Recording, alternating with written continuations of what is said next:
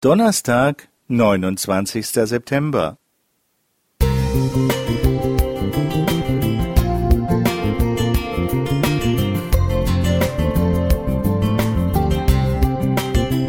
Ein kleiner Lichtblick für den Tag.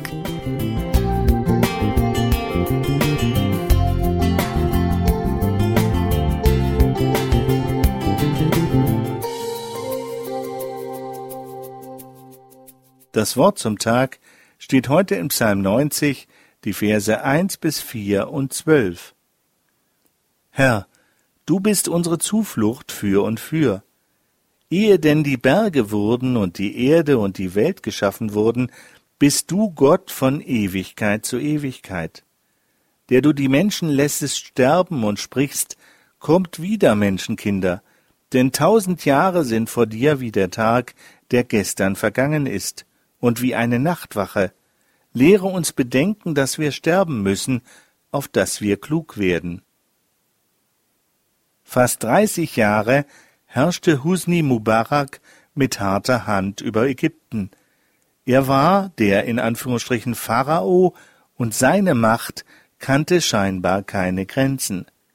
Als sich am 25. Januar 2011 erstmals zigtausende, vor allem jugendliche Ägypter, auf dem Tahrirplatz mitten in Kairo versammelten, um nachdrücklich Brot, Freiheit und Würde zu fordern, tat der alte Diktator diese Demonstration noch als bedeutungslosen Temperamentsausbruch seiner Landsleute ab.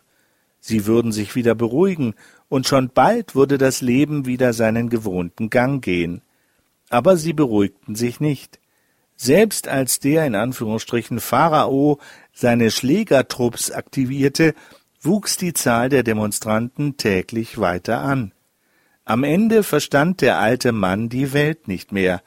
Ein schmachvoller Rücktritt war in seinem Lebensplan nicht vorgesehen. Er war und ist nicht der einzige seiner Art. Irgendwie scheinen alle Diktatoren dieser Welt ein Ende ihres Lebens nicht auf dem Schirm zu haben. Aber weshalb spreche ich eigentlich nur von den Diktatoren? Immer wieder lerne ich ganz normale Menschen kennen, die zwar längst den Herbst ihres Lebens erreicht haben, sich aber dieser Tatsache um keinen Preis stellen mögen.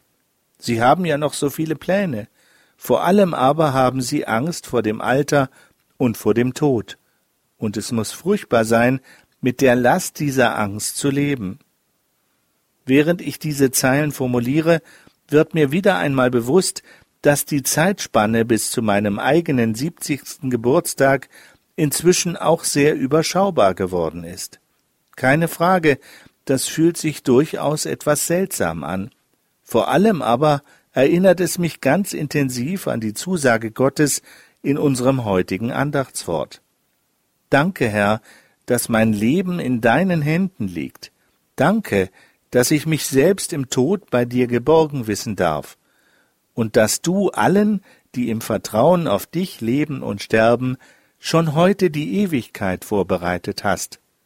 Friedhelm Klingeberg Musik